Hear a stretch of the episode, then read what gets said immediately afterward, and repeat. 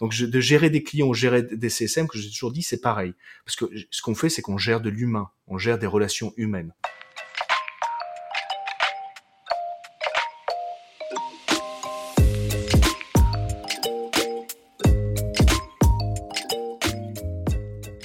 Bonjour et bienvenue dans CSM Co, le podcast du succès client et de ceux qui le font. Je suis François Decaux, senior CSM chez LinkedIn, et dans ce podcast, je vous propose d'aller à la rencontre de ceux qui travaillent au succès client. CSM bien sûr, mais aussi leurs managers, clients, partenaires technologiques ou collègues viendront à votre rencontre, partager leurs bonnes pratiques, vous inspirer et vous recommander des outils ou des ressources pour évoluer dans votre approche du succès client et votre rôle. Mon objectif, c'est de vous permettre de repartir avec des idées et des outils très concrets que vous pourrez appliquer dès demain dans votre organisation, quel que soit votre rôle, votre secteur d'activité ou la taille de votre entreprise. J'espère que vous êtes aussi curieux et passionné que moi. Installez-vous confortablement, prenez de quoi noter plein de bonnes idées, et c'est parti pour un nouvel épisode.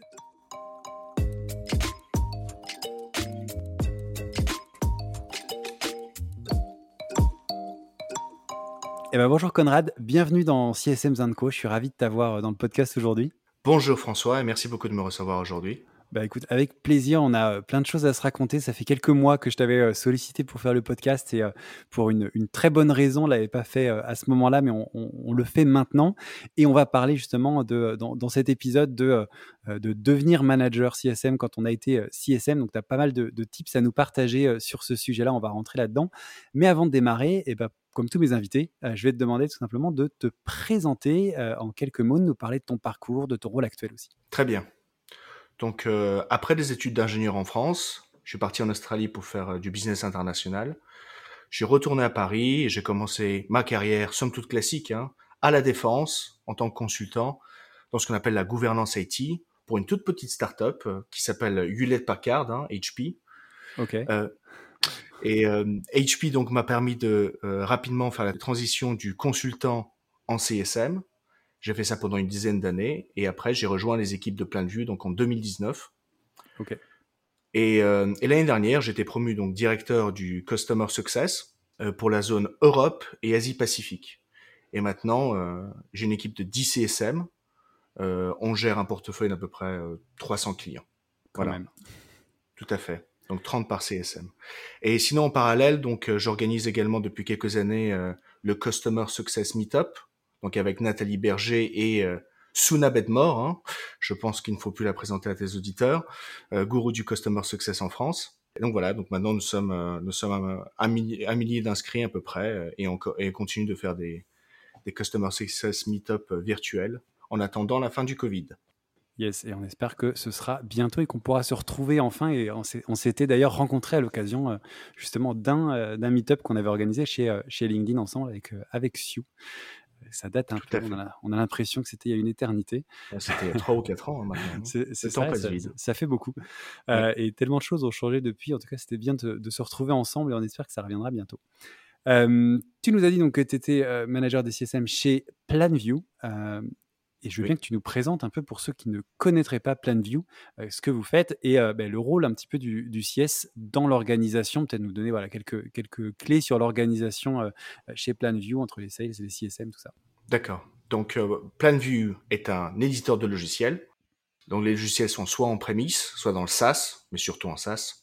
Donc société qui a été créée en 1989 à Austin, Texas, États-Unis donc on fait partie euh, des leaders vraiment de la gestion de portefeuille de projet et de l'agilité à l'échelle avec la méthodologie Kanban. Donc ça c'est beaucoup dans les entreprises maintenant les transformations se font avec le Kanban. Donc euh, des logiciels, euh, on en a cinq E1, PPM Pro, Linkit, Project Place et tout dernier sur l'innovation qui s'appelle Spigit. Voilà, ça c'est pour plein de vues. Alors maintenant dans le rôle du Customer Success, donc le CSM a pour rôle de s'occuper de la partie, euh, ce qu'on appelle la post-sales. Hein. Donc on a le sales qui vend, on a un, nouveau logo, et ensuite c'est au rôle du euh, CSM de prendre la main. Donc le rôle, on va dire trois grands points, c'est comprendre le besoin du client, son contexte, sa stratégie, gérer les relations avec le client existant, important le existant, et porter la voix du client en interne. Et puis bien sûr, le classique, euh, l'aide à l'utilisation de nos plateformes et parler de la valeur ajoutée et essayer d'augmenter cette valeur ajoutée business de nos produits. Ok. Voilà. Donc le rôle du, chez, du customer success chez PlanView, un peu pour le situer, hein, c'est ni un rôle technique ou de support, hein, ni un rôle de commercial justement, mais bel et bien un rôle de partenaire privilégié entre PlanView et client. Et ce partenariat se basait essentiellement sur la valeur ajoutée, non pas sur un aspect euh, financier, commercial. Bref, on ne parle pas de sous. Ok. Donc le, CSM n'est pas en charge de euh, l'upsell ou du renew, par exemple? Non. On a euh, pour le renewal, on a ce qu'on appelle un customer relationship manager ou un customer renewal specialist. Ok c'est hyper, euh, hyper clair. On a, je pense, bien compris l'organisation. Euh, avant de rentrer plus en avant dans nos, euh, dans nos détails, je vais commencer par la, question qui est devenue classique et récurrente dans le podcast pour poser un peu le, le décor en une, deux phrases, assez, assez rapidement. Je serais assez curieux de savoir comment toi tu définis le succès client, ce que c'est pour toi que le succès client? Alors, grande question. grande question très très grande question. Alors le succès, alors client, hein, pas le succès du client, le succès client, pour moi c'est le moment où le client réalise de la valeur à travers de l'offre qui est proposée. Donc chez nous, chez Planview, c'est logiciel. Et, euh, et cette valeur euh, qui est réalisée, elle, doit être établie au préalable via, via ce qu'on appelle un plan de succès, hein, qui doit être quantifiable par la suite. C'est important, le préalable est quantifiable. Donc, par exemple, quantifiable, je veux dire, j'ai économisé, ou le client peut dire, j'ai économisé temps avec euh, ton logiciel, j'ai pu augmenter ma productivité de temps, j'ai pu raccourcir les délais de temps, j'ai pu euh, donner plus de visibilité à travers les reportings à euh, ce type de personnes importantes dans mon organisation. bon, je, peux, je peux donner encore plus d'exemples, mais je pense qu'on a compris l'idée. Et, et, encore une fois, le succès client, hein, cette, cette valeur, elle n'est pas financière, enfin, elle n'est pas que financière, elle est aussi qualitative. Ok. Donc le moment où le client réalise la valeur au travers de ton offre. Nickel. Écoute, merci. Euh, donc pour euh, refaire un peu, euh, un peu l'histoire et pour commencer à rentrer dans nos, dans nos sujets, il y a quelques mois, du coup, je t'avais contacté pour faire un épisode au tout début du podcast d'ailleurs. C'était parmi les premiers que j'avais que j'avais contacté puisqu'on a eu voilà, pas mal d'échanges dans le cadre d'un meet-up. Et puis, tu m'avais dit, écoute, attends un peu, il va se passer des choses, je vais changer de rôle, je vais passer manager, ça va être un petit peu compliqué pour moi là maintenant tout de suite, euh, mais, euh, mais j'ai bien envie de, de le faire. Euh, maintenant, ça fait un peu plus de six mois, si je me trompe pas, que tu es, dans le rôle. Et c'est vrai que je me suis dit, d'ailleurs, même quand tu m'as dit que tu allais passer manager, je me suis dit, ça peut être un, super, un super sujet d'épisode et je pense que ça peut intéresser pas mal de monde. et donc, l'idée, bah, ça va être de, de, rentrer un peu dans, dans, dans ce sujet-là, comment on devient CSM manager, pardon, on passe de CSM à manager de, CSM. Euh, on va explorer un petit peu ce que ça change, etc. Et euh, pour démarrer, bah, je voudrais revenir du coup quelques mots en arrière quand tu, euh, quand tu m'expliques un peu comment tu as provoqué cette opportunité et aussi comment tu t'y es préparé. Je suis assez curieux de voir un petit peu comment en tant que CSM, on arrive à, provoquer cette opportunité pour devenir manager et comment on s'y prépare, qu'on ne s'improvise pas manager. Comment est-ce que toi, tu t'y es pris bah, pour changer de, tenue pour te préparer à ce changement de tenue?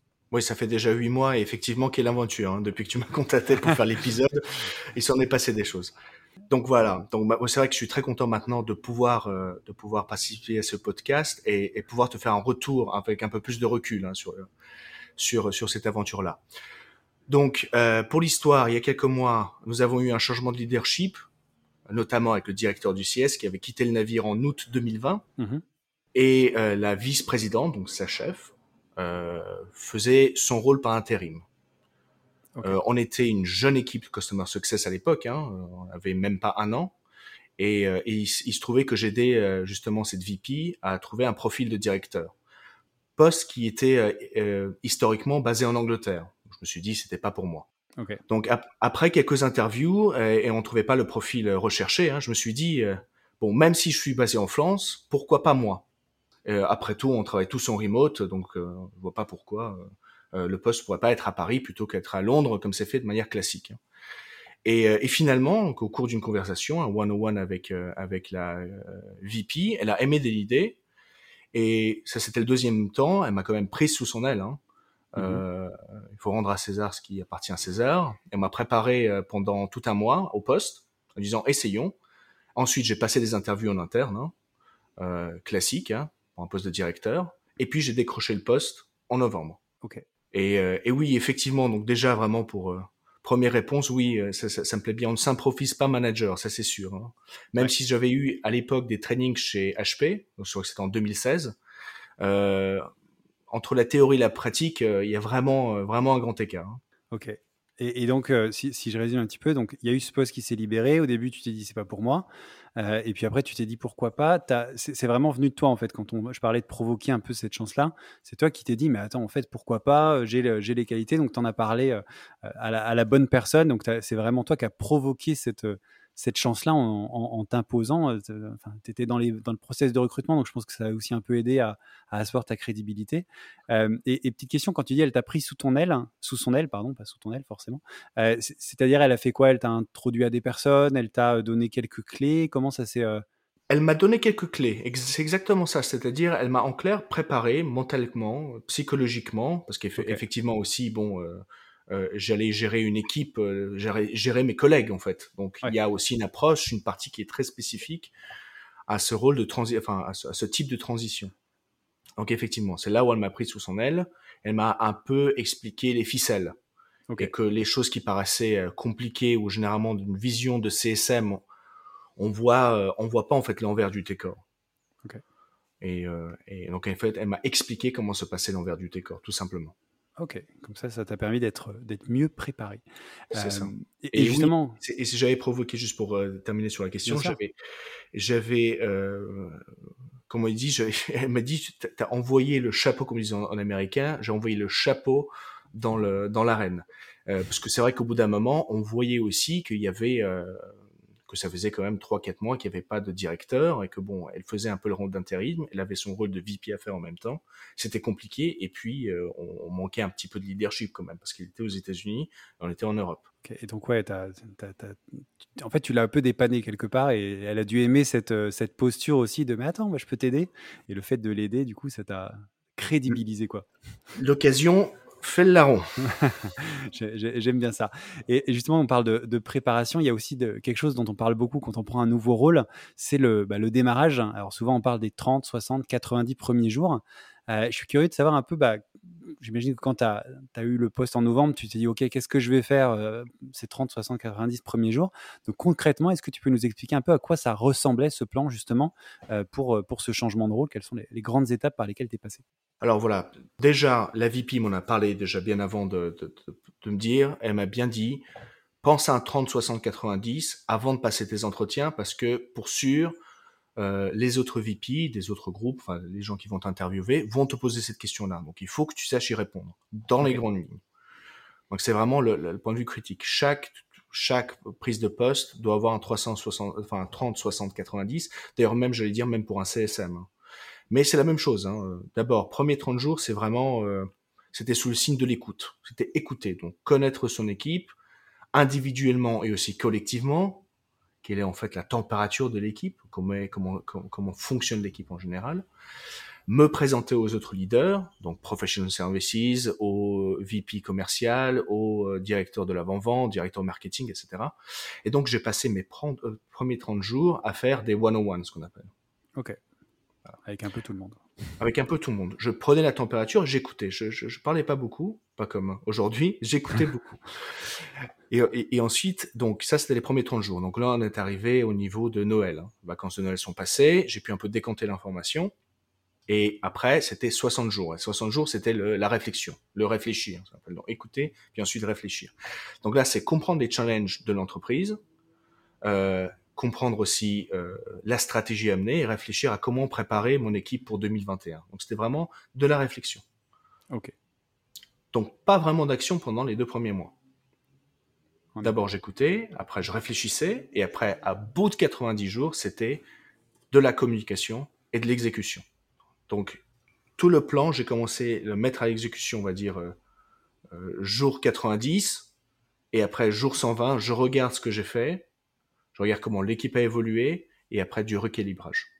C'est vrai que, j'aime bien quand tu dis c'est un peu comme euh, CSM, mais c'est vrai que quand tu prends un nouveau portefeuille, euh, en général, tu commences pas tout de suite à faire un success plan avec tous tes clients. Tu vas d'abord euh, voilà, faire un petit tour des popotes, savoir ce qui, où ils en sont dans leur, dans leur projet, ce qu'ils ont déjà mis en place ou pas, etc. Et puis petit à petit, donc en fait, ça fonctionne un petit peu, un petit peu sur la même logique. quoi. c'est comme ça que je l'ai.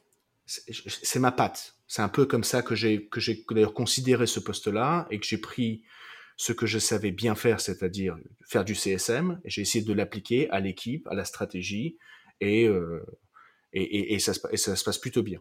Merci, euh, merci beaucoup. C'est intéressant de voir ces 30, 60, 90. Et surtout, ce que j'aimais, c'est le fait de se dire il faut bien s'y préparer avant les entretiens parce que la question, elle va, elle va tomber. C'est la première question qu'on pose. Ouais, forcément. Donc, bien y réfléchir avant, je pense que c'est un bon conseil pour euh, ceux qui sont dans cette logique en ce moment. Réfléchissez à votre plan d'action 30, 60, 90 avant de passer les entretiens. Tu le disais, un des grands, euh, un des grands challenges dans ton cas, c'est que tu as pris en charge l'équipe dont tu faisais partie, toi, c'est ce que tu as dit, euh, tu nous as expliqué un peu tout à l'heure, et tu disais que la VP t'avait un peu justement guidé là-dessus, donc tu as un regard, je pense, assez particulier sur cette équipe. Tu connais, tu, parlais d'écouter au, au, début, mais je pense qu'il y a certains éléments que tu connaissais ou en tout cas que, euh, que tu avais en tête, les forces, les faiblesses de l'équipe. Qu'est-ce que, euh, est-ce que ça change quelque chose euh, quand on prend une équipe qu'on connaît déjà et comment tu as avancé toi avec cette équipe que tu n'avais pas créée, avec en plus bah, au-dessus des boss qui attendaient beaucoup de toi, je pense? Comment on gère tout ça, cette, cette façon d'être un peu entre le marteau et l'enclume, en connaissant très bien l'enclume, si, je puis, si je puis dire? Comment tu as, as, vécu ça et comment tu t'y es adapté en fait? Bon, je dirais, c'était aussi un peu spécifique. Hein. Donc déjà, euh, pour reprendre un peu le contexte, euh, c'est le contexte du Covid aussi. Donc en tant que CSM chez Planview, donc j'étais le seul CSM à m'occuper du territoire, euh, on va dire Europe du Sud, hein, donc France, Italie, Espagne, Grèce, etc. donc je travaillais déjà un peu indépendamment de l'équipe CSM. Et comme je te disais, l'équipe était déjà un petit peu, enfin, était nouvelle. J'étais aussi nouveau. Et le Covid nous a pas vraiment permis de nous voir tous physiquement. Donc déjà, on était un petit peu on va dire, en, en, on travaillait déjà un peu en silo. Et je travaillais surtout, moi, avec les équipes du territoire, on va dire France. Euh, donc euh, les professional services, les autres équipes, les commerciaux, etc. Donc en clair, je connaissais pas vraiment l'équipe, un petit peu, mais vraiment juste dans les calls hebdo, et je me focalisais sur mon sur mon territoire. Donc voilà. Et on me laissait tranquille euh, du fait de la différence culturelle et de la langue. C'était aussi par rapport au VP et au directeur qui était forcément UK. Hein. Euh, donc j'étais un bon, clair, j'étais un peu distant de l'équipe, ce qui, je pense, après coup, m'a aussi beaucoup aidé dans mon rôle de directeur. J'avais pas encore vraiment de très très grands liens. On peut, on peut voir euh, quand surtout il y a des soirées euh, qui sont organisées. Enfin, vous voyez tous, je pense, les auditeurs voient où je veux en venir. Euh, si on est déjà, pour faire très clair, hein, si on est déjà grillé en interne, je qu'on avait, on avait déjà échangé là-dessus. Il y a des choses qui se passent hein, dans les, on sait dans les Les venues, euh, c'est pas la peine hein, de trouver, enfin d'essayer de monter euh, et de gérer l'équipe à laquelle on s'était, on, on, avait beaucoup de, on a beaucoup de familiarité. Donc ça, il faut faire euh, très attention là-dessus. Ça peut marcher, mais dans une autre boîte. Ouais. Voilà. Mais la vision que l'équipe avait de moi, c'était surtout euh, euh, best practice CSM. Euh, je, je, faisais du bon boulot. C'était un peu la vision que les gens avaient de, avaient de moi dans l'équipe. Ok. Bon, et c'est vrai que passer directeur, on se rend vite compte que, comme on avait échangé aussi, qu'on est entre Caribe et Silla, c'est-à-dire que d'un côté, on a euh, l'équipe à gérer, et puis derrière, on a toujours un boss. Et euh, voilà, donc ça, euh, j'ai fait aussi un parallèle, parce que j'essaie toujours de faire ici cette espèce de parallèle avec le rôle de CSM. En clair, euh, en, tant que CSM, on doit gérer des clients et on a toujours un boss au-dessus qui est un directeur un Customer Success Director, on n'a plus de clients, mais on doit gérer des CSM, et on a toujours un boss au-dessus qui est généralement le vice-président, ou le CEO dans les plus petites structures. Et c'est ce parallèle-là qui m'a aidé dans la, dans la nouvelle fonction. Ok. Donc, euh, ouais, cette, cette, distance et ce parallèle, du coup, c'est un peu les deux, euh, les deux points qui t'ont aidé à, à, vite te, prendre cette, euh, cette posture de directeur sur une équipe qui, au final, te connaissait assez peu et ne connaissait pas de toi des choses un petit peu, un peu limites. Donc, tu as pris ce rôle, euh, tu as dû euh, apprendre, je pense, à déléguer, à faire confiance, à plus faire les choses par toi-même, mais euh, euh à essayer de mettre tes équipes dans les meilleures conditions pour euh, pas avoir à repasser derrière. Parce que tu me disais, tu me disais, et tu viens de le dire, qu'avant, tu avais une trentaine de clients et qu'aujourd'hui, bah, tu en as 9, 10 maintenant, d'ailleurs, je, crois, entre le, moment où on a écrit l'épisode et, le moment, le moment où on, on l'enregistre. tu as donc 10 clients et c'était CSM. Donc, en fait, et tu le dis un peu depuis le début, le rôle de manager et de CSM, c'est pas si différent. Est-ce que tu peux, euh, du coup, euh, peut-être développer un peu là-dessus, sur ce parallèle que tu, que tu tisses déjà depuis le, début, euh, et justement, en quoi ton passé de CSM va vraiment t'aider en tant que manager? Oui, c'est vrai, 10 parce qu'on vient de recruter, enfin il a commencé la semaine dernière, un CSM en Australie, donc je suis très content à Sydney. Donc si on prend, enfin l'idée c'était de, de, si on dit manager, manager, to manage, Enfin bref, quand on regarde un peu le terme, si on prend juste le terme, c'est on, on, parle de donc de gestion, hein, de gérer, hein, un peu français, un peu plus moche je trouve, mais bon. Donc de gérer des clients, gérer des CSM, que j'ai toujours dit, c'est pareil, parce que ce qu'on fait, c'est qu'on gère de l'humain, on gère des mmh. relations humaines. In fine, ton client, c'est euh, aussi euh, euh, une personne. Et, et c'est vrai qu'on le fait indirectement en tant que CSM. Il y a, y a, y a un parallèle là-dessus. Si je te prends, et tu avais déjà pris cet exemple, mais si on développe c'est l'exemple de, de, mon plan 30-60-90 pour l'équipe, tu regardes, c'est pas si vraiment, enfin, si différent de, de ce que CSM euh, fait euh, avec un client. Au début, on a une phase, on va dire, d'onboarding, qui dure généralement, enfin ça, ça, dépend, mais 30, 60 jours, la première phase, où généralement le CSM, qu'est-ce qu'il fait? Il écoute, il crée son org chart, il essaie de plutôt, il est en phase d'écoute, phase de compréhension et d'écoute. Ensuite, il définit un plan de succès, ou un success plan. Donc ça, c'est son sa phase de réflexion, c'est mon réfléchir de 60 jours. Et après, qu'est-ce qu'il fait? Il exécute le success plan. Ça, c'est la mmh. partie exécution les 90 jours. Et après, on a des business, des, des business reviews, des quarterly business reviews, des executive business reviews. Bref, des temps, on voit le client pour faire un recalibrage de ton plan initial 30, 60, 90. Voilà. Donc c'est toujours, euh, toujours les mêmes quatre phases. Hein. On écoute, ensuite on réfléchit, on exécute et on récalibre. Bon, et on renouvelle à la fin, j'espère. Oui. Euh, et aussi, et aussi si, si, on regarde sur le, sur le success plan, j'appelais ça success plan et ça me rappelle un peu le, le meet-up qu'on avait une fois avec le success plan et le safe plan. Pour gérer un CSM, tu gères un CSM aussi via un plan de succès. Euh, c'est un plan de carrière un contributeur individuel. Et pareil, un safe plan, quand tu as un client qui est à risque, là, tu as ce qu'on appelle un plan d'amélioration. En anglais, en anglais, on dit un performance euh, improvement plan. Euh, c'est vraiment, ça, ça, marche, ça marche pareil. Ok, donc en fait, euh, ce qu'on est en train de se dire, c'est que être CSM, c'est un super job pour se préparer à être manager, manager d'AI, et j'ai même envie de dire, même, même pas seulement manager de CSM en fait. Tout à fait, parce que le rôle d'un CSM, c'est d'être à l'écoute, et le rôle d'un manager, c'est d'être à l'écoute. C'est surtout un rôle d'écoute, en fait. De calibrage, oui, mais d'écoute. Je pense que ça, ça rassurera beaucoup de, de personnes qui, euh, qui, ont envie d'évoluer et qui, du coup, se, on peut leur dire qu'ils sont au, bon endroit en tant que CSM pour, pour évoluer et, avoir toutes les clés, en tout cas, pour, pour évoluer. Donc, c'est un bon. J'aime bien cette idée d'écoute. Et quand tu le disais avant, d'écouter non seulement, en effet, son équipe, mais d'aller voir ailleurs, et c'est ce que fait un CSM, en fait, d'aller voir euh, son client, mais pas seulement euh, son interlocuteur principal chez le client, d'aller voir des autres équipes chez le client, les euh, cross-functional partners chez lui, etc. Donc, on retrouve un peu la même chose. Quoi. on a parlé de, de tes rôles aussi de, de, CSM, ton rôle de manager et de ce qui a changé. Un autre gros changement, ce que tu, ce que tu le disais, donc tes clients sont internes désormais, et est-ce que toi, par curiosité, est-ce que tu gardes quand même une présence auprès de certains clients? Client, donc cliente de tes CSM euh, indirectement et, euh, et, et, si oui, dans quel cas et avec quel objectif Quand on appelle un, le manager sur un call, je pense qu'il y a des, des, enjeux qui sont assez spécifiques. Est-ce que tu peux nous parler un petit peu de, de ça et, de la façon dont tu parles aux, clients Alors oui, donc historiquement, oui. Je parle parfois à mes anciens clients, surtout français, hein, mmh et, mais, mais principalement lors des business reviews. Donc quand le CSM me demande de venir à un business review c'est vrai, j'ai une relation historique privilégiée en France, euh, mais l'idée, c'était bien sûr de laisser la main au nouveau CSM France, enfin, qui s'occupe de la France. Donc, euh, je peux la guider à l'occasion et donner de, un retour hein, en tant qu'ancien CSM sur le compte, mais euh, je garde beaucoup, beaucoup de distance. En, je ne peux pas être CSM et directeur à la fois. Je pense que c'est là aussi, et c'est très important de, de, de laisser la main euh, et de euh, let it go, comme disent les Américains.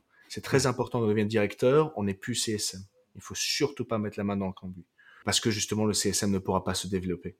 Mais surtout, bon, en tant que directeur, j'interviens surtout à la demande du CSM. Hein, donc, pour soit participer à des discussions stratégiques, comme j'avais dit, les, les QBR, euh, agir comme levier pour que euh, le CSM puisse monter dans la hiérarchie du client, hein, mm-hmm ou pour, bien sûr, et c'est généralement le cas, ou la majorité des cas, c'est pour déminer des situations tendues, hein, les escalades par exemple. Euh, donc, je laisse la main au CSM de m'utiliser comme joker ou quand il faut montrer le chef à plume. voilà. Par contre, là où ce que j'aime beaucoup, c'était quelque chose que j'avais découvert avec le rôle, c'est que je participe justement pour des événements où je parle au nom de Customer Success pour Plainview, surtout dans les événements Europe.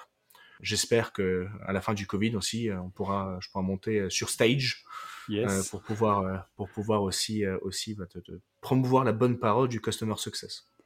Ok, Écoute, hyper intéressant de voir justement comment on, passe d'un rôle à l'autre et que euh, on continue d'avoir des interactions clients, mais pas les mêmes et de manière plus stratégique, moins régulière, et, euh, pour apporter, je pense, une valeur du coup supplémentaire que le CSM seul peut pas forcément, euh, pas forcément apporter. Quoi. Le, dernier point que je voulais aborder avec toi avant de, de, passer aux, questions récurrentes de l'épisode et les recommandations, c'est la dimension multiculturelle de ton poste. tu le disais, boîte américaine, équipe IMIA et APAC, euh, on voit facilement des différences euh, culturelles qu'il peut y avoir, du coup, hein, euh, ne serait-ce que juste sur IMIA, il y en a déjà, déjà un certain nombre, alors quand tu rajoutes les US, APAC, etc., ça fait beaucoup. Est-ce que c'est un gros challenge pour toi, pour ton équipe, et surtout, bah, comment tu fais pour que les échanges puissent rester fluides, conviennent à tout le monde et que, et que tout le monde travaille de manière intelligente et efficace, malgré, ce contexte hyper international et parfois un peu différent culturellement? Tout d'abord, je tiens à te remercier de poser cette question.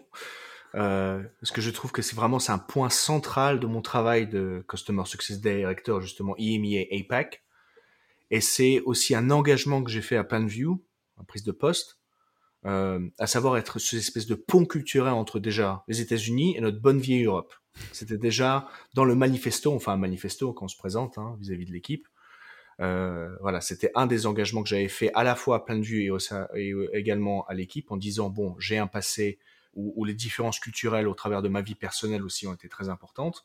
Donc voilà, c'est quelque chose que je veux apporter à l'équipe et à plein de faire ce pont-là.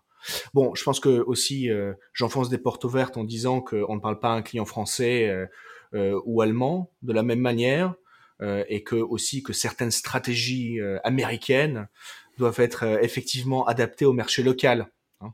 français pour sûr, allemand, italien, même même britannique, j'allais dire. Donc voilà, effectivement, ça, ça, on, pose bien, on pose bien les points là-dedans. C'est là, c'est là où mon action joue pour beaucoup.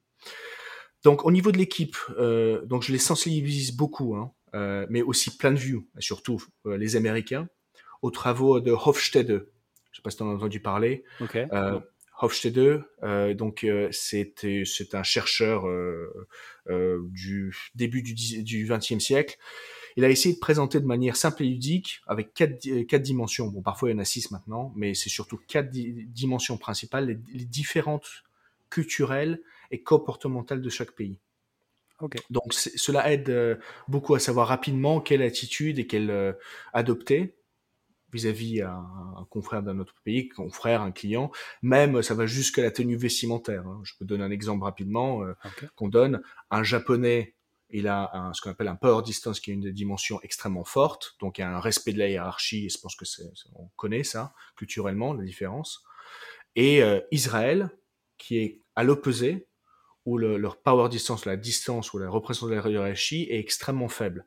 Et ça se voit beaucoup dans la tenue vestimentaire. Costard cravate pour les, pour les Japonais, euh, t-shirt euh, en Israël quand on fait du business.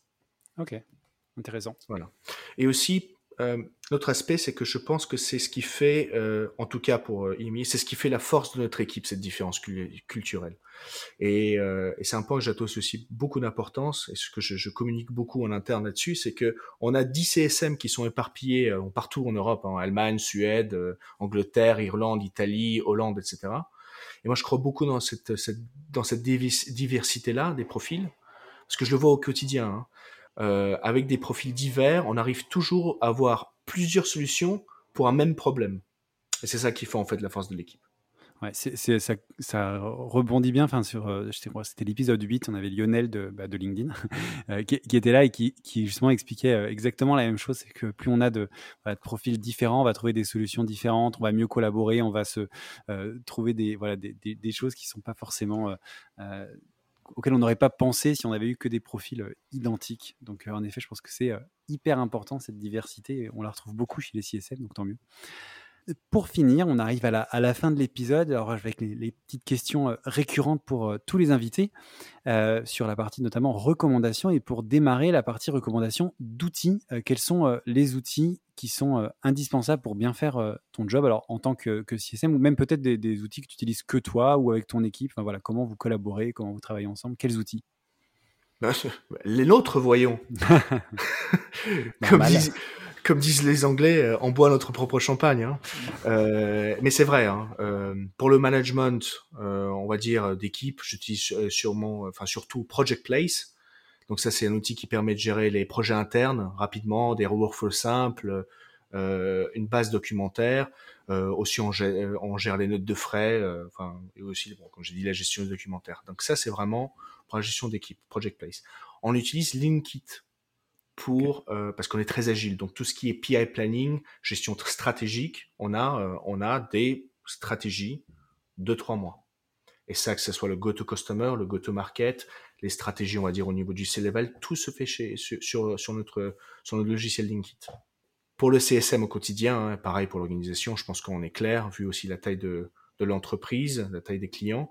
Euh, on peut pas vivre sans Salesforce. Hein pour tout ce qui est euh, sous contrat et Gainsight pour tout ce qui est euh, plan de succès, timeline notes. Donc euh, le CSM, il passe sa vie dans Gainsight et on va dire les commerciaux et les personnes qui font du renewal, eux, ils vivent dans Salesforce. Et les deux sont interconnectés. Ok, hyper clair et c'est bien en effet de, voir d'être bien équipé et puis ce que tu dis sur boire son, propre champagne on le voit j'ai vu dans, dans, pas mal d'épisodes quand on peut soi-même utiliser ces logiciels en tant que CSM bah, ça fait qu'on les connaît encore mieux et on peut encore plus euh, euh, aider les, clients euh, à, avancer sur, sur ces projets. Deuxième question sur toujours les recommandations, bah, la recommandation de, ressources, alors que ce soit lecture, podcast, meetup, site web, newsletter, j'en sais rien, tout ce que tu, suis pour te, tenir au courant des informations liées à, l'activité CSM et puis pour évoluer tout simplement dans ton job, dans ton rôle, trouver des nouvelles idées, etc. Bon, je pense que encore une fois, je, recommande aux gens de regarder sur Hofstede, euh, sur les différences culturelles. Je pense que c'est vraiment critique. Hein. et aussi, ça, ça, permet vraiment de, de se repositionner et aussi de voir euh, soi-même notre propre culture, qu'elle soit française ou anglaise ou ce qu'on veut, regarder un peu comment on fonctionne, faire un peu d'autocritique et de pouvoir se repositionner. Donc vraiment, Hofstede, je le conseille à tout le monde, euh, même si on a, si on gère que des clients franco-français, qu'on est en France, etc. Parfois, il y aura euh, il y aura un anglais ou un allemand euh, dans, euh, au niveau du client et, et, et, on fera cette différence-là en, en, sachant s'adapter culturellement à la personne qu'on a en face. Pour le meetup, bon, euh, je pense que le Customer Success Meetup, hein, je veux dire, je, euh, celui dessous, euh, je pense in fine hein, aussi m'ont permis de devenir Customer Success Director.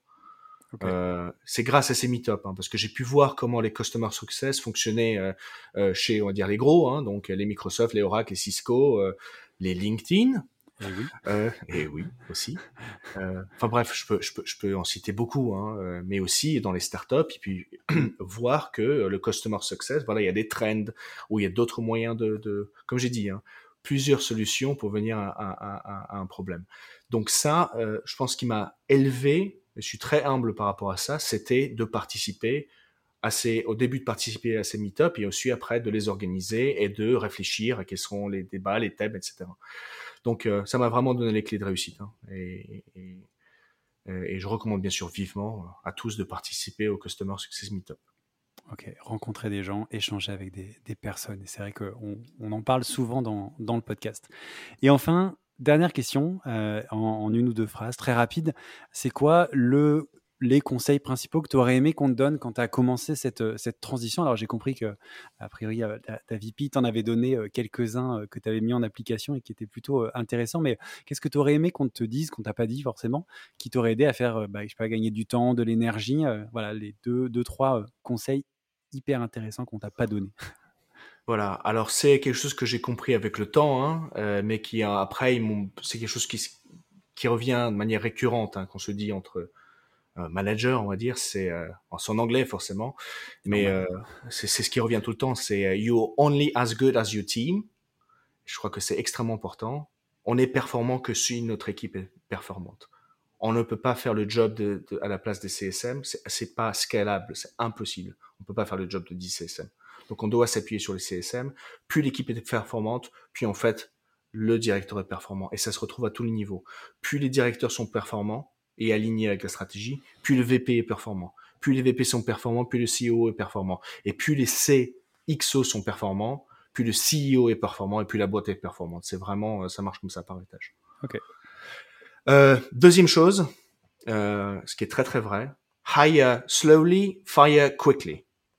Je sais que c'est pas très politiquement correct, mais euh, si on doit euh, euh, recruter quelqu'un, il faut le faire très lentement. Il faut pas s'emballer. Même si effectivement il faut absolument un CSM parce que les clients sont pas vraiment, enfin bon, tenus, etc. Euh, il faut prendre le temps. Même si on reçoit la pression. Il vaut mieux recruter après coup que euh, recruter à la va-vite et puis après le regretter et devoir se séparer de cette personne dans 6 ou 9 ou 12 mois. On a perdu 6 ou 9 ou 12 mois. Et pareil, fire quickly. Euh, une fois qu'on a décidé et qu'effectivement après un, un, improvement plan, etc., on voit que bah, ça, ça le fera pas, euh, il faut décider rapidement euh, de se séparer d'une ressource, de le faire euh, bon, de manière professionnelle, de manière euh, avisée, gentille, mais de le faire. C'est très important. Parce que, pareil, on est aussi bon que notre équipe l'est. Mmh le, le, gars en tête. Et le, le hire slowly, euh, du coup, c'est aussi ce qui t'a permis, toi, de, du coup, euh, d'avoir, euh, d'avoir le poste, parce que vous avez pris le temps de, de recruter la bonne personne, vous l'avez pas trouvé, et finalement, la bonne personne, bah, elle était déjà là et c'était toi. Donc, ça t'a aussi, c'est un bon, un bon conseil pour terminer, parce que c'est vrai que ça, c'est utile. Merci François. Et pareil, pour finir, la ressource australienne, sept mois de recrutement. Mais on l'a trouvé. Ouais. Il a fallu sept mois pour le trouver et euh, une trentaine, une trentaine d'interviews à distance, à se lever tôt le matin pour faire les interviews en Australie. Mais on a trouvé la bonne personne. Et puis là, euh, au bout d'une semaine, on voit déjà, ça sera un excellent profil qui va décoller. Eh ben écoute, merci pour euh, ces deux derniers, euh, derniers conseils, et puis pour, tout le, bah, pour tous ceux que tu nous as partagés tout au long de, de, cet épisode, qui était, je pense, très riche, et pour tous les CSM qui veulent devenir manager ou qu'on ça en, en, ligne de mire, je pense qu'il y a plein de choses hyper intéressantes et activables pour provoquer cette, cette opportunité, puis s'y préparer au mieux. Donc merci beaucoup. Merci beaucoup François pour l'invitation, euh, pour l'enregistrement, et puis euh, je te dis à très vite, euh, soit dans le Customer Success Meetup, soit chez LinkedIn. Ça marche. Bah écoute, merci beaucoup, merci encore à toi, et puis à très vite.